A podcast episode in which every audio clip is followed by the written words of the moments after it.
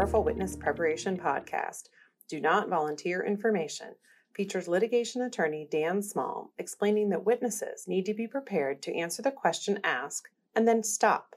They should not volunteer additional information just to fill silence in the room. This episode is the eighth part in the ongoing, in depth 10 part series on the rules for witness preparation. Mastering these 10 rules will help you establish a higher level understanding and the discipline necessary to effectively prepare a witness in a case. Question, pause, answer, stop. That is the unnatural rhythm of the witness environment. In prior podcasts, we've talked about rules for witnesses for the first three of these four steps. Question Rule 5's podcast covered Don't answer a question you don't understand. Pause Rule 1 covered count to five after each question. Answer. Rule 6 addressed don't guess. If you don't remember, just say so. Now we talk about the stop. It's something else about being a witness that most people are not prepared for silence. In a conversation, we're used to filling the silences. Everyone is familiar with uncomfortable silence, and we all try to avoid it. Witnesses have to be prepared to answer and then stop. Don't volunteer additional information just to fill the silences. This is unnatural in several respects. The essence of conversation is connections. One thought leads to another, and the conversation flows. If you're chatting over lunch and your companion asks if you saw a recent movie, your response will probably not be a simple yes or no. Rather, you'll go on to talk about whether you liked it, who you saw it with, or what other movies you've seen with some with the same actor or actress or whatever else interests you. Think about a, how a conversation like that might go. Question: Hey, did you see movie X with actor Smith? Answer: Yeah, but but you know I really liked him better in movie Y. The acting was better of course, it may just be that the night I saw that movie was really memorable, since Mark almost got arrested on the way home. The movie went longer than we thought, so Mark was really speeding on the way home and saw the police car just in, just in time. He's such a crazy driver, I'm really worried he's going to get into an accident someday. And so on. A conversation that started with a simple question about movie X has quickly flowed along to Mark the dangerous driver through a series of understandable connections. No one asked about Mark or even movie Y, but in a conversation, that kind of volunteering is all right. As a witness, it is not all right. In the unnatural question and answer world of being a witness, connections are not the goal. Your job as a witness is generally to answer the question carefully, briefly, and precisely, and then go home. Question, pause, answer, stop. The questioner's job is to ask the right question to get at the information he or she wants. It should not be the questioner's job to help answer the questions by trying to put words in your mouth. Nor should it be your job to help the questioner ask better questions or to volunteer information beyond the narrow lines of the question. Connections mean that you are volunteering information. Don't do it.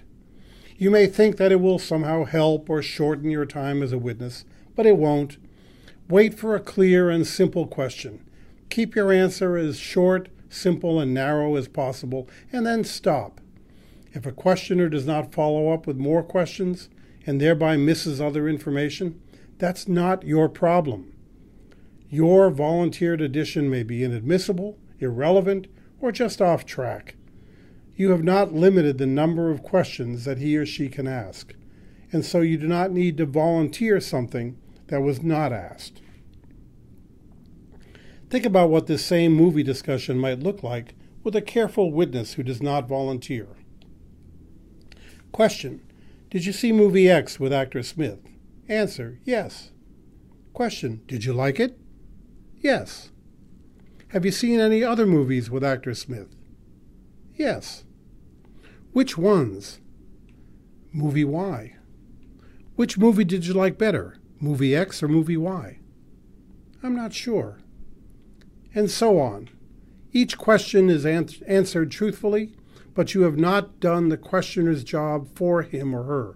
You have not volunteered. You have broken that chain of connections. It may not make for exciting conversation, but it does make for good testimony.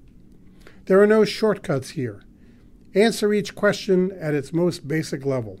Move forward in small, easy steps. Don't try to help the process along or anticipate where it might be going. Too often, that means going off that straight and narrow path forward.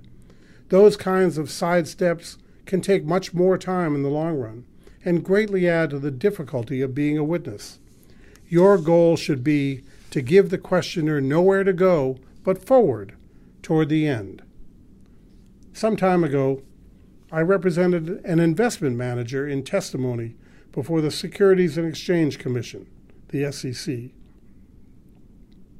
Through a long day of questioning, he did a great job of listening carefully and keeping his answers precise and simple. It was hard work, and it went against his talkative nature. Finally, late in the afternoon, he faltered.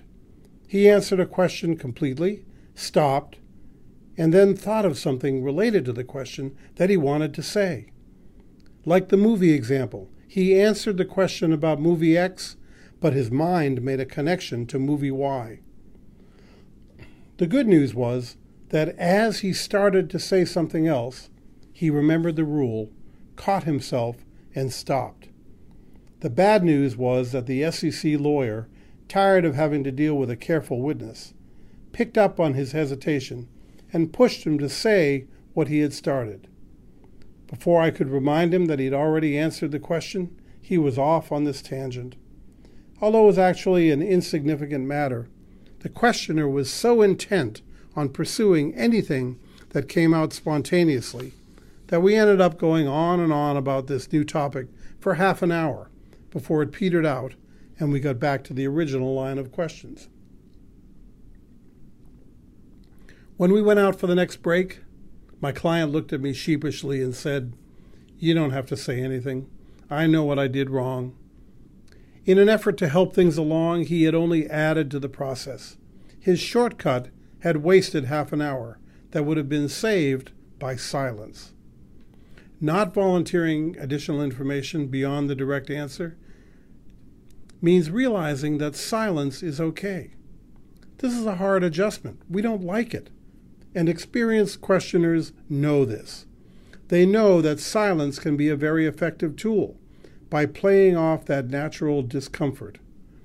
A questioner may use silence by simply waiting at the end of your answer, as if, surely you can't be finished, surely there is more. Don't play that game. Answer the question simply, then stop and wait for the next question. Use the silence to prepare for what is ahead, not to volunteer more of what has passed. There are two general exceptions to do not volunteer that a witness and his or her lawyer might want to discuss. The first is the simple misunderstanding exception. If the questioner and you are not communicating and becoming bogged down because of a clear and simple misunderstanding over a basic fact, it may be worthwhile to volunteer to correct the error. The second exception is for core themes. Every matter has a few key themes that you as a witness may wish to get across. The more involved a witness is with the matter, particularly as a party, the more important these themes become. If the witness and his lawyer or her lawyer agree on these themes, the two of you may also want to think about whether and when you want to go beyond the simple answer to a question and volunteer information to support it. It's important to note that if you are hit with a flash of insight or recollection while answering questions, and it has not been previously discussed with counsel, if possible, hold this to yourself until you have a chance to go over it with counsel, perhaps at a break. Counsel should not be caught unprepared, and your volunteering the sudden memory flash may cause a variety of problems. Question, pause, answer, stop. That is the rhythm of being a witness. Practice the stop and practice silence. They are not natural or easy, but they are essential. Don't volunteer information not covered in the question. Thank you for listening to Do Not Volunteer Information, Rule 8 in the 10 part in depth series Rules for Witness Preparation. Holland and Knight's Powerful Witness Preparation podcast series is led by Dan Small, a litigation partner who focuses on internal and external investigations, witness preparation, and white collar criminal matters. His popular CLE programs on witness preparation and other litigation topics can be arranged through the Professional Education Group at PRO edgroup.com. He's the author of the ABA's Manual on Preparing Witnesses, and he welcomes input on this and other podcast programs at dan.small at hklaw.com.